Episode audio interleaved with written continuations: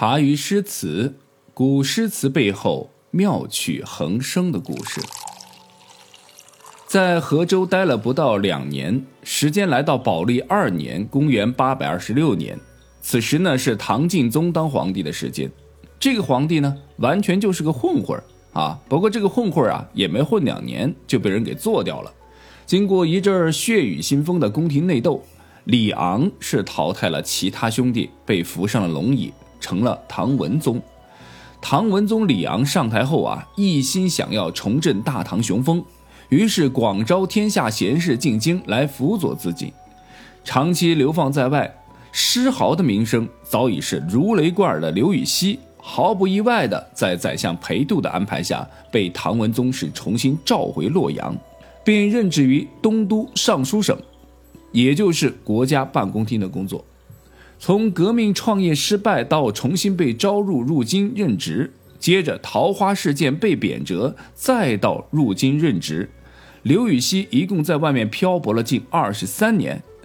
从河州启程返回洛阳的路上是恰逢冬季，在路过金陵，也就是现在的南京的时候，刘禹锡继自己的西塞山怀古之后，再创作了一组咏史题材的诗歌《金陵五题》。那这五题呢，就是五首啊，就是五首的意思。这五首咏史诗呢，加上前面我们讲过的西塞山怀古呢，足以让我们的诗豪刘禹锡的咏史诗称为当世一绝，几乎啊是不可超越的。金陵五首当中，尤其是前面两首，艺术水平和境界极高。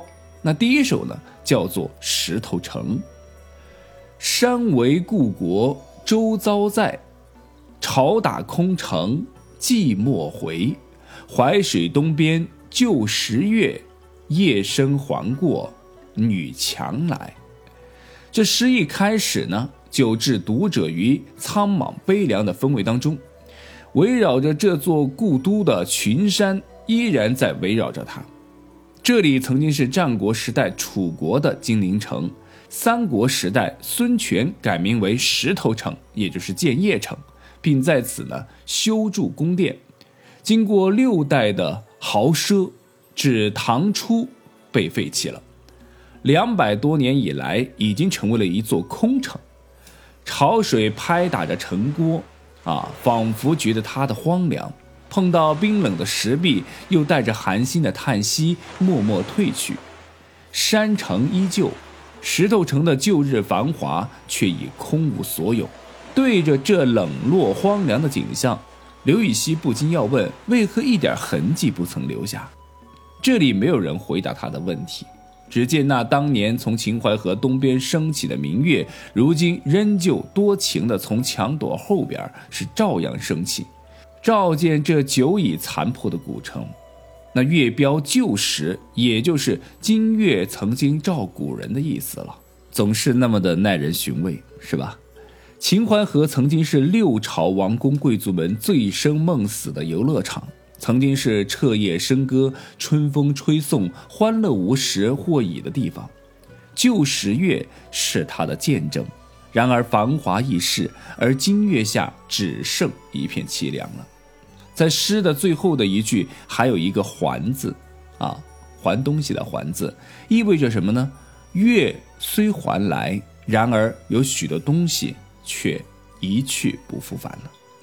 刘禹锡怀古抒情，希望现任的唐文宗君主呢，能够以前车之覆为鉴，好好的治理国家。整首诗真是言犹尽而意无穷。刘禹锡自己也说啊，片言可以明百意，作词可以溢万景。今天的我们呢，仿佛还能够想象啊，他走在空荡荡的。金陵城的古城当中，看见群山环绕着这个颓废的宫墙，啊，他听见这个拍打空城的潮水，说很寂寞，而无垠的宇宙在时间之外沉默地注视着，万籁俱寂，只有当年淮水的明月依旧无声无息地越过女墙而来。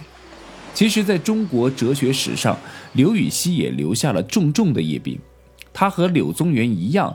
都不止步于传统儒家的敬鬼神而远之的理性精神，更是在唯物主义的道路上走了很远。如此呢，我们便不难理解为什么刘禹锡的咏史诗里边“成住坏空”总是那么无情，那么必然。是的，一切终将灭亡，而作为唯物主义者，刘禹锡无所畏惧。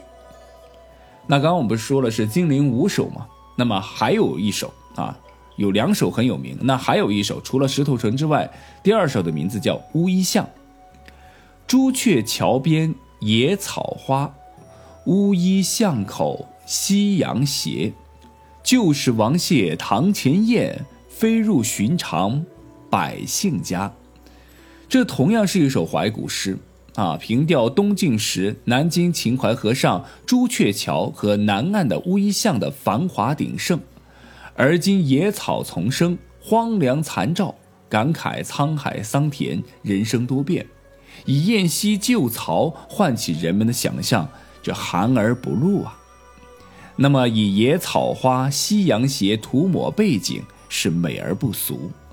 诗豪刘禹锡对天对地不屈不挠的讥讽权贵，绝不是因为他出身牛犊不怕虎，而是作为一个唯物主义者，他清楚的知道，所谓的滚滚诸公，在无情的时间面前，还不是转瞬即逝，在历史的长河里，连一个浪花都翻不起。毕竟大江东去，浪淘尽，是非成败转头空，又几度夕阳红呢？是吧？那过了金陵，刘禹锡继续的北上前行。在扬州时，他见到了一位笔友啊，两人从未谋面啊，却已经在微博当中互为关注多时，而且诗来诗往很多年。这个笔友的名字叫做白居易，哎，绰号诗魔。酒桌上，诗豪遇上了诗魔，白居易亲自是把住鸡盘，为刘禹锡慷慨悲歌一曲。醉赠刘二十八使君，这首诗是说这个刘禹锡因为太出众了，才会命运如此坎坷，感叹他的二十三年的折太多。刘禹锡呢也毫不客气，当下就回赠了一首《酬乐天扬州初逢席上见赠》，但他并没有顺着不公平的话题说下去，而是话锋一转，以辩证的态度道出了新陈代谢的自然规律。